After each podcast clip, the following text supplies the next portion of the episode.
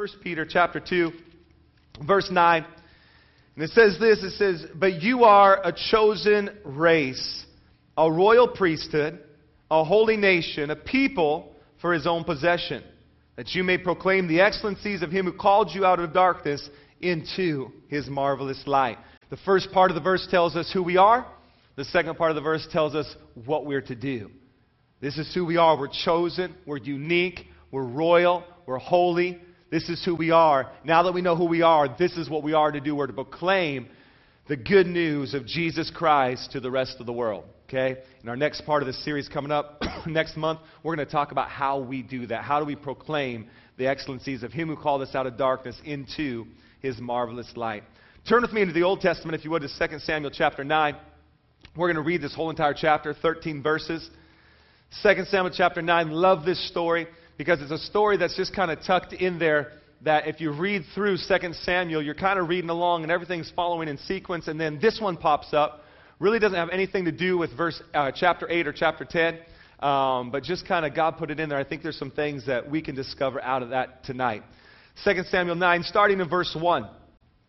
It says this, and David said, Is there still anyone left of the house of Saul, that I might show my kindness for Jonathan's sake? Now there was a servant of the house of Saul whose name was Ziba. And they called to him, called him to David.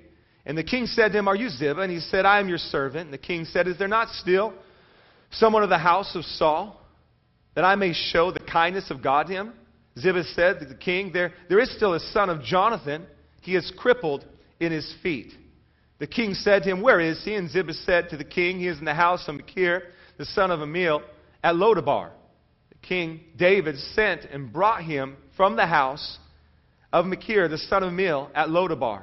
And Mephibosheth, the son of Jonathan, son of Saul, came to David and fell on his face and paid homage. And David said, Mephibosheth. And he answered, Behold, I am your servant. And David said to him, Do not fear, for I will show you kindness for the sake of your father Jonathan. And I will restore to you all the land of Saul your father, and you shall eat at my table all your days. And he paid homage and said, What is your servant that you should show regard for a dead dog such as I? Verse 9 Then the king called Ziba, Saul's servant, and said to him, All that belonged to Saul and to all his house I have given to your master's grandson. And you and your sons and your servants shall till the land for him, and shall bring in the produce that your master's grandson may have bread to eat. But Mephibosheth, your master's grandson, shall always eat at my table. Now Ziba had fifteen sons and twenty servants. Then Ziba said to the king, According to all that my lord the king commands his servant, so will your servant do. So Mephibosheth ate at David's table like one of the king's sons. And Mephibosheth had a young son whose name was Micah. All who lived in Ziba's house became Mephibosheth's servants. So Mephibosheth lived in Jerusalem for he ate always at the king's table. Now he was lame in both his feet. Let's pray. God, we thank you for your word tonight. God, we thank you that your word is awesome. God, I pray that your word would come alive to each and every one of us and speak to us where we're at tonight. God, that you would speak to certain issues and circumstances in our lives, that tonight we would walk out of here encouraged. In Jesus' mighty name, amen. Amen. I am I am. It's important for us to understand who we are in Christ. If we don't settle who we are in Jesus Christ, if we don't settle what the Bible says about us, then we'll begin to get our definition about ourselves from someplace else. We've talked about this over the last couple weeks. That definition of who we are will either come from a, you know, a mom or a dad, which, man, if you've got great parents, man, they're speaking life over you, they're speaking the Word of God over you, and that's awesome but it's going to come out of a relationship or, or maybe it'll come out of something you do and you find, you find satisfaction in doing this thing and because you find satisfaction in doing this thing you now allow that to become the defini- definition of who you are. But it's essential that we understand who we are in christ jesus because we believe that our design equals our purpose. So we discover who we are now we can fulfill why we are. We've been looking at 1 peter 2 9 We've already talked about chosen. We talked unique last week. Today I want to talk to you about this word royal. Bible says that we are a royal priesthood. Okay? Now, I don't want to so much focus on priesthood tonight because that begins to get into what we do or our function. I want to focus on the word royal. The Bible calls you and I royal. Now, if you're like my kids, who are, you're probably not because they're seven and five, but if you're like them and they like to watch the princess movies and, you know, things like that, when they hear the word royalty, they begin to think immediately to those images. They think of the images of a king. They think of a queen. They think of princes and princesses. And they, they think of palaces. I don't know if you guys uh, look at the news much, but just a little while ago, there was actually a house for sale. Anybody see this? There was a house for sale that was modeled after a castle right here in San Diego. I just so happened to be looking at the news, and my daughter was sitting next to me, and she was like, Daddy, what's that? I was like, it's a house. She goes, no, that's a castle, Dad. Dad can, her, her grandparents had just bought her a horse up in Washington. She goes, Dad, that would go perfect with my horse. I need that castle, Dad. It's like, well, save your money, child. So, anyway, she thinks, and I, and I tell her she is all the time, she believes she's a princess. When you hear the word royal or royalty, something comes to your mind, okay? And it's typically something along those lines. It's typically something along the line of castles and princes and princesses and, and royalty. And you think about those things. Here's what the word royal means if you look it up it's of or pertaining to a king or a queen or another sovereign, descended from or related to a king or line of kings. So here we are talking about the word royal. What does the word royal? The word royal really means it's coming from royalty. It really does mean king, queen, prince, princess. Okay? So when God comes on the scene through Peter in 1 Peter 2 9, he says, Hey, you're royal. And that's the image that immediately comes to mind. Here's what makes this passage of Scripture so powerful, though. It's not just that one, that one verse 9 that, man, wow, all right, I'm chosen. Okay? Wow, I'm royal. All right, I'm holy. What makes this whole thing so powerful is all of the verses leading up to it. Because if you start in 1 Peter 1 1, you realize that this is being written to people that are scattered throughout the country. They're hiding in fear for their lives. They're not living as princes and princesses. They're not living as royalty. They're literally living as paupers. They're hiding in caves. They're, they're living on the outskirts. They are nowhere near the palace. They're nowhere near uh, where royalty's at. They are scared for the. Why are they scared for their lives? Because they are God's people, and God's people are being persecuted at this time. and so they're hiding for fear, really, of their lives. These are the people that God shows up to and says, Hey, by the way, I want you to know something. You're chosen, you're unique, and you're royal. He just, see, here's the thing with God. You and I can go to a palace and say, Wow, I bet a king lives there. Okay? Or we can see, you know, royalty and be like, Wow, that person's royalty. Okay? God does the opposite. God looks down and doesn't see you where you are, but sees you where He wants you to be. And He begins to speak of those things that aren't yet as though they are. And so when he looks down, he might not see royalty yet. He might not see, you know, the, the culmination of all that, but he looks down and he sees your life and he sees what you're supposed to become and what he wants you to become by his grace. And this is what's happening in 1 Peter. He's looking down, he's seeing all these people that are scattered, and, and really because if you read the scriptures, you understand that they're disconnected. They feel like they have no hope. They feel like, man, nothing's going to work out. And God comes on the scene through Peter and says, hey, you're royal. Now what happens? A new image begins to fill their minds, begins to give them hope, begins to encourage them. Are you with me tonight? Okay. How many of you guys have the uh, announcer friends in your life? What do I mean by an announcer friend? Okay. I understand announcers, you know, or, you know those people that call the plays when it's on the radio because you can't see the game, and so you're listening to the radio, and they, they, they, you know what I'm talking about, and you listen to the game. Okay, what I don't understand is when you're watching the television and they have them, because they're just stating the obvious. Are you with me? He's at the 40, he's going to the 30, he's 20, oh, touchdown! It's like, yep, I saw the same game, thank you very much. Okay. Or you have those commentators, right? And they're commentating about every single thing. Oh, you know, he did, you know, it's like, yeah, I'm watching it. Thank you for commentating on everything that I'm seeing right now. Okay? How many of you have those people in your life? Okay, what I mean by that is like you're sick, right? Anybody ever been sick before? Okay, you're sick and you're at home and man, you feel miserable. You're all drugged up, you know, with NyQuil and you haven't showered in a couple days, you know, and your friend walks in and is like, oh man, you look horrible. Why, thank you. I've been sick for two days. You're awesome. Get out of my house. You know? You all know what I'm talking about, right? It's like, I don't need those kind of people. You know, it's like the people that show up on the scene of an accident. Oh, man, it's so horrible. Yeah, it was an accident. Thank you for stating the obvious. Okay? I mean, we have, we've been going now for five months, and uh, we're enjoying this journey. And, uh, you know, people afterwards will be like, oh, man, you know, that screen over on the right there, it's kind of flickering a lot. Oh, really? Didn't notice that. Thanks. You know, thanks for stating the obvious. You know, it's like I, I think we know when things is it flickering still? Oh, it's not. Sweet. You just saw it during worship, though, right? Okay. Stating the obvious. People, like, they just, you know, they, they really aren't adding anything to your life. They're not, like, giving you hope. They're not, like, encouraging you. They're just like, dude, you look horrible, you know? You just wake up out of bed in two seconds they're like, dude, your hair looks, I just woke up. Give me a break, people, okay? Those kind of people. God is not like that, okay? God is not up in heaven announcing, oh, man, you, you're horrible down there, you know? You're a loser, you know? That is not God. God is literally looking at you and He's like, wow, you're royal. You're chosen. You're holy. You're going to make it. Are you with me tonight? I don't know about you, but I've been in those places before where I kind of feel like, you know, the people in 1 Peter. Where, man, I feel like I don't have any hope. I'm kind of disconnected. It's like, man, am I ever going to make it through this situation, this circumstance? You know what I like to do? I like to open up the Bible and I like to begin to read it and I like to begin to hear what the Bible says about my life. And when I read that, all of a sudden hope begins to rise up back inside of me. Okay? This is what's happening. When God looks down, here's the coolest thing. Here's the coolest thing in the world, okay? You, you got to get this. The Bible says that God is not a man that he can lie. Okay? That means this. That means every time God opens his mouth, it's absolute truth. Okay? He cannot lie. Okay? You got to get this tonight because this is really cool. Okay? So you and I, we look at a situation and we state the obvious. Oh man, my bank account says I got two bucks. Great, you know. Oh man, my relationship, it's on the rocks, you know. Okay? Some of you got to understand the Bible says that death and life are in the power of the tongue, and those that love it will eat of its fruit. Okay? Stop being the announcer over your life or allowing somebody else to be the announcer and allow the Word of God to speak over your life. Because last time I read, your bank account might look horrible, but the Bible says, I've never seen the righteous forsaken, nor their seed having to beg bread. Okay? Are you with me tonight?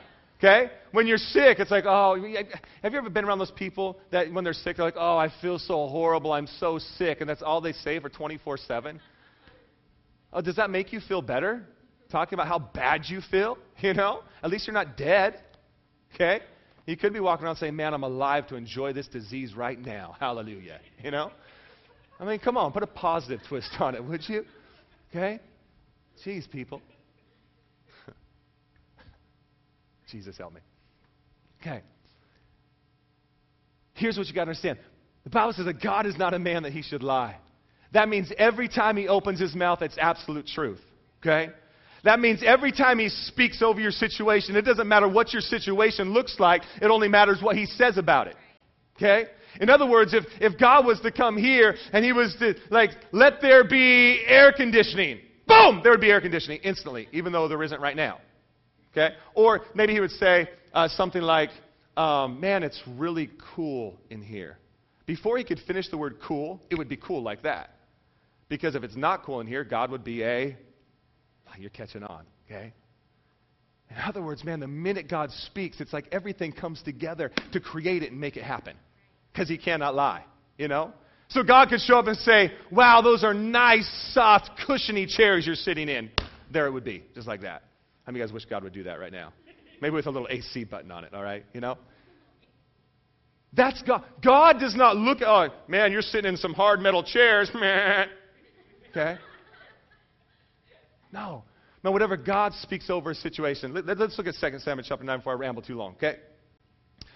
2 Samuel 9 paints this great picture for us.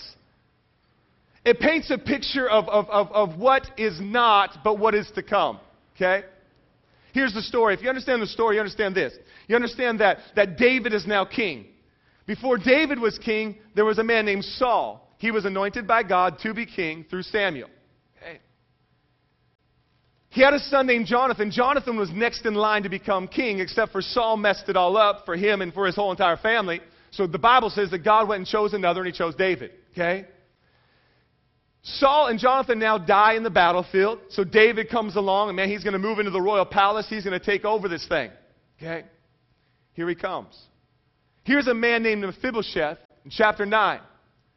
David looks at this and says, Man, I want to show kindness to the house of Saul, really the house of Jonathan, because Jonathan and David were friends. I want to show kindness to. Is there anybody I can show kindness to? Someone says, Yeah, Mephibosheth. Here's how Mephibosheth comes into the story. He is the son of Jonathan. And years before, when David was coming into the kingdom to occupy the palace after Saul and Jonathan were killed, the palace catches wind that Jonathan and Saul are dead, and now they begin to get fearful. And the nurse of Mephibosheth picks up Mephibosheth, and you can read this in 2 Samuel 4 4. The nurse of Mephibosheth picks up Mephibosheth and begins to flee the royal palace, begins to run away from what was theirs, begins to run away from that royalty, begins to run away from that place, okay? And as he's running, the Bible says that the nurse falls, lands on Mephibosheth, cripples his feet. Here we are now, years later, and Mephibosheth is still crippled, okay? David discovers that he's there. He says this I want to show kindness to him. He was royal. I want to bring him back to that place of royalty. He used to live, now catch this now, he used to live in the palace. And it wasn't until fear came and gripped his life that he then began to run away from the palace. And in fleeing the palace, the Bible says he becomes crippled. Listen to me tonight. When you begin to run from your call and you begin to run from your destiny, you begin to run from what God has spoken over your life or called you to, you are crippling yourself. What happens when you get crippled? You're unable to move. Unable to move, you're unable to fulfill the destiny and the dream that God has for you. But one word from the king changed everything. One word from King David changes the whole entire scenario. One word from God speaking over your life changes the whole entire scenario. Here was, here was Mephibosheth, and if you look at it, he's literally living in the outskirts. He's living in a place called Lodabar, and Lodabar means no pasture, no greenery. In other words, it was a deserted desert place. He was the rightful heir but he got removed from that, and he's now living in obscurity. And one word from King David takes him out of a place of obscurity and takes him back into the palace. I don't know about you, but I'd rather live in the palace than live in the deserted, desolate place. Are you with me tonight? So here he is. One word from the king. He comes. Now listen to what he says about himself. Mephibosheth looks at himself and says, Man, I'm nothing but a dead dog. But King David says, No, you're going to live here and be as one of my sons. You might feel like that sometimes. You might feel like you don't belong. You might feel like the Jews and the people of God in 1 Peter, disconnected, living in the outskirts. But one word, God shows up and says, Hey, guess what? You're royal. And that one word changes everything in your life. One word changed Mephibosheth's whole entire life. He went from living in obscurity to living in the palace. I don't know about you, but that's an exciting story. What's that mean for us? What's that mean for us? Think about this. Think about how God, God looks at people throughout the whole entire Bible. Judges chapter 6, God looks down at a man named Gideon. If you don't know the story, Gideon, man, he is hiding from the enemy in fear. God doesn't show up like an announcer on the scene and say, Hey, scaredy cat, what are you doing hiding? He shows up on the scene, assesses the situation, and says, Hey, you, mighty man of valor. What does he do? He speaks that thing over his life. He speaks a new image for him. Think about Moses. Think about Moses, man, when he was supposed to lead the children of Israel out of bondage. God shows up to him in a burning bush, says, Hey, you, I want you to do this. And what does Moses say? We, we talked about this like three or four times. Man, I am not the right guy. I'm not the right guy. I'm not the right guy. You got the wrong person. Think about the disciples in the New Testament. God looks at them and says, or Jesus looks at them and says, I, I, want, I want to take you along this journey. What does he do? He calls those things that aren't yet as though they are. What does this mean for you and I? Let's wrap it up here. What does this mean for you and I? When God shows up on the scene through Peter and says, Man, you're royal, what does that mean to you and I? Because he calls me royal, number one, if you're a note taker, number one, I know I'm under a king. Look at the very definition. You can't be royal unless you come from a lineage of royalty. Because he shows up on the scene and says, Hey, you're royal. That means that I'm under a king. If I'm under a king, that means I have protection. That means I have security. That means I have provision. That means I'll have everything I need for life and godliness. The very fact that he calls me royal, not because he looks at me and sees that I'm royal, but because that's what he wants me to become. Galatians 2:20 says this, it's no longer I live, but it's Christ Jesus who lives in me. In other words, I'm no longer living like I was. It's no longer that person. But it's now the image that Christ Jesus has for my life that now I can live. And I live for him. I might have looked at my life, I might have looked at my situation and said, wow, it's bad, it's ugly. I don't know how it's going to work out. But God comes on the scene. And when you look at the people, man, when I look at my own life, maybe you look at your own life, okay? And I look at my own life, it's like, wow, God, you called me to be a pastor? Wow. Some of you might be sitting here thinking that, man, God, you, you want me to do that? I can't.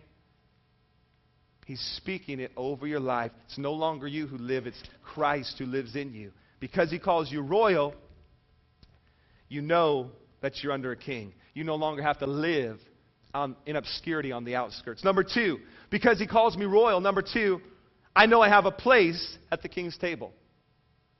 I know I have a place at the king's table. I don't just, I don't just, you know, know that I have a king and, wow, okay, great, I have a king, but I'm still living out here.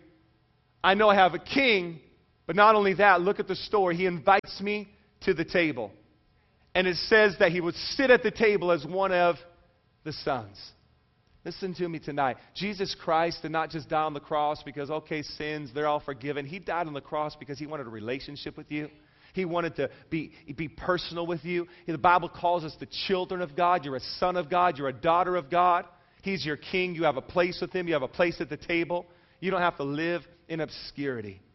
Ephesians 2 6 says this I've been seated with Jesus Christ in heavenly places. Wow. I'm a son. I'm a prince. I'm not a pauper. I, am royalty. He calls me, this is who I am. Think about royalty. I mean, obviously, the minute you think about it, you begin to think the way they dress, all those things. When he calls you royal, man, it's calling you into a different lifestyle. It's calling you into a different place, man. The image absolutely changes of who you are. Because he calls me royal, number three, because he calls me royal, I know all my shame is covered. I know all my shame is covered. I know all my shame is covered. Think about this. Mephibosheth's name, if you study it out, some would say that it means shame. But as you continue to study it, his name went from shame to become destroyer of shame. Literally, if you watch Mephibosheth's life, he was in the palace, age of five, has to be taken away from the palace. In the process of that, shame comes on his life because when you leave God, are you with me tonight? Shame comes on his life. Now he's being called back into that place of royalty, and now, man, what was what was what was uh, causing obscurity in his life, what was causing him to live on the outskirts, now gets totally, completely changed, and he's now living in the palace again, and he begins to destroy that shame. About three or four times it says this that he was crippled in both feet. He was crippled in both feet. He was unable to fulfill his destiny. He was unable to fulfill his dream. But his shame gets covered. The thing that was causing shame. Look at this. See, when he gets, when he gets invited to the table, okay? When he comes to that table, and man, it says this. It says that he would sit at the king's table every single meal. And then the last, if you look at the last, very last statement in 9, it says, now he was crippled in both feet. But look at this. When he comes up and he sits down at the king's table. The king's table now covers his crippledness. The king's table now covers everything. God's grace covers everything. Look at this verse. Look at this. Write this one down. Galatians 3, verse 8. The table absolutely levels the playing field. The Bible says in, in uh, Galatians 3:28, there is neither Jew nor Gentile, male nor female, for they've all become one in Christ Jesus. In other words, when they came in to the table, why the table? The table throughout the Bible represents a covenant agreement. When they would make a covenant with one another, they would sit down at the table, they would break bread, they would share a meal, and thus sealing the covenant that they just made with one another. So the table is so significant in this story because the king says, Hey, you're going to be one of my sons. And every time you sit at that table, I'm going to remind you of the covenant that we've made with one another.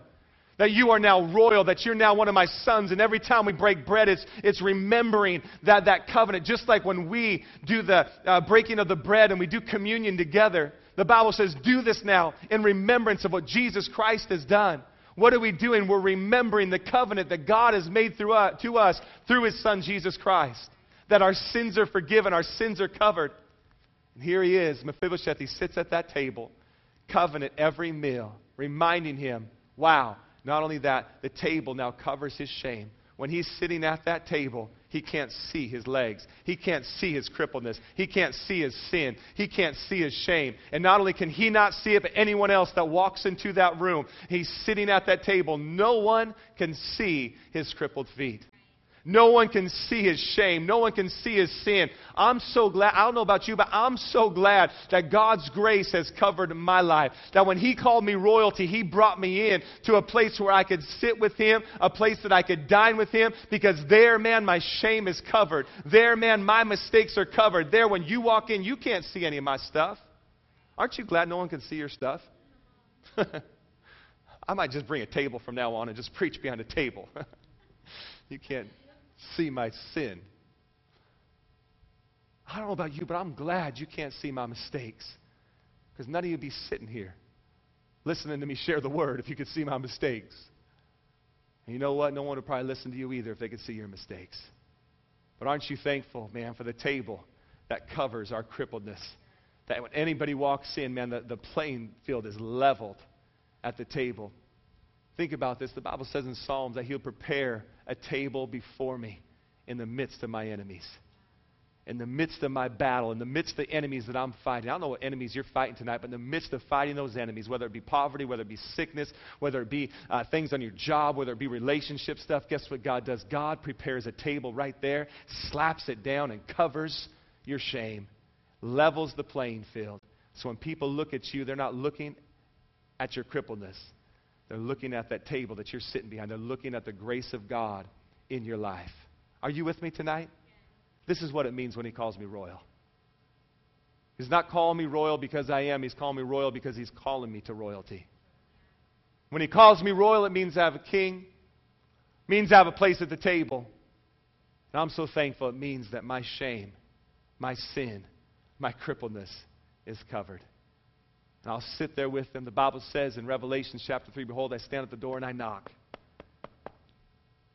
What's it, what's it going to say? If anyone would open up the door, I would come in and I would feast with him. Wow. If anyone would open up, I would bring a table and I would set that table down over their crippledness, over their shame. I would cover it. And I would do 2 Corinthians 5.17 in their life. Behold, old things are passed away. Behold, all things have become new. This is what it means when he calls me royal. I might feel like the Jews, scattered, hopeless, insecure, no vision for my life. God shows up, sees cushioned chairs. God shows up, man, sees royalty. I don't know about you, but I'm thankful for that tonight. I'm thankful that He speaks those things that aren't yet in my life as though they are. Because although my life might look like this today, one word from the King can change it all. And man, I go from a place of obscurity to a place of royalty. I go from a place of living on the outskirts to sitting with the King of Kings and the Lord of Lords. God, we thank you for your word tonight. God, we thank you that your word is so relevant for us today. God, we thank you that your word still speaks to us today. Hallelujah. Lord, I thank you that you're speaking to each and every one of us sitting in this room. God, I don't know all the circumstances that people face. I don't know the battles that they're going through, but God, I do know this that right in the middle of our enemies, a moment's notice, God, you'll prepare a table. And that table, God, will level the playing field, cover our shame, and you'll feast with us. God, I thank you that you're here tonight, and I thank you that you're here to meet needs. Hallelujah. Hallelujah. You guys are good. Can we just do this? Can we just stand tonight as we conclude? Hallelujah. Just close your eyes. I want you to think about this real quick as we close tonight. 7 o'clock on Sunday night. I want you to think about this. I want you to think about your own life. Because you might be like Mephibosheth and you might be living on the outskirts and you might feel like you've got no purpose. You might be crippled in your destiny and your dream. You might feel like, like, the, like, like the people of God in 1 Peter. You might feel scattered. You might feel hopeless. You might feel like, man, is this thing ever going to work out? And I don't know about you, but I'm so thankful for a good God who doesn't just show up and point out the obvious in my life, but points out the fact that He died on the cross for Son Jesus Christ that we might have life and might have that life more abundantly. That I don't have to live in obscurity, but I can live in royalty. That I'm chosen, I'm unique, and I'm holy because of what Jesus Christ did for me. And as you're thinking about your life tonight and you're wondering, is it going to work out? God's saying, yeah, it's going to work out. Say, Ben, how do I get it to work out? I think the key to this whole thing is seen in Mephibosheth's response when he comes to the king. Bible says that Mephibosheth fell before King David and he paid homage to the king. The only way, the only thing, listen to me, the only thing that's holding you back from royalty, the only thing that's holding you back is pride. All you have to do is bow your knee and allow Jesus in. And one word from the King, one moment in His presence can change everything. Can change everything in your life. Change everything. The Bible says in Philippians chapter 2 that Jesus Christ, although He was God, came down and made Himself in the likeness of men and humbled Himself to the point of death, death on a cross. What's the key? It's humility. How did Jesus defeat the devil? Humility. How did God defeat the devil? Through Jesus, through humility. How do you and I defeat the enemies in our life? Through humility. By saying, Yes, I want to be royalty, but you got to be my king. Yes, I want to be royalty, but I want to sit at your table, God. Yes, I want to be royal, but I need my shame covered. Because although I might be blameless, because of His grace, I'm not faultless. And I still blow it and I still make mistakes.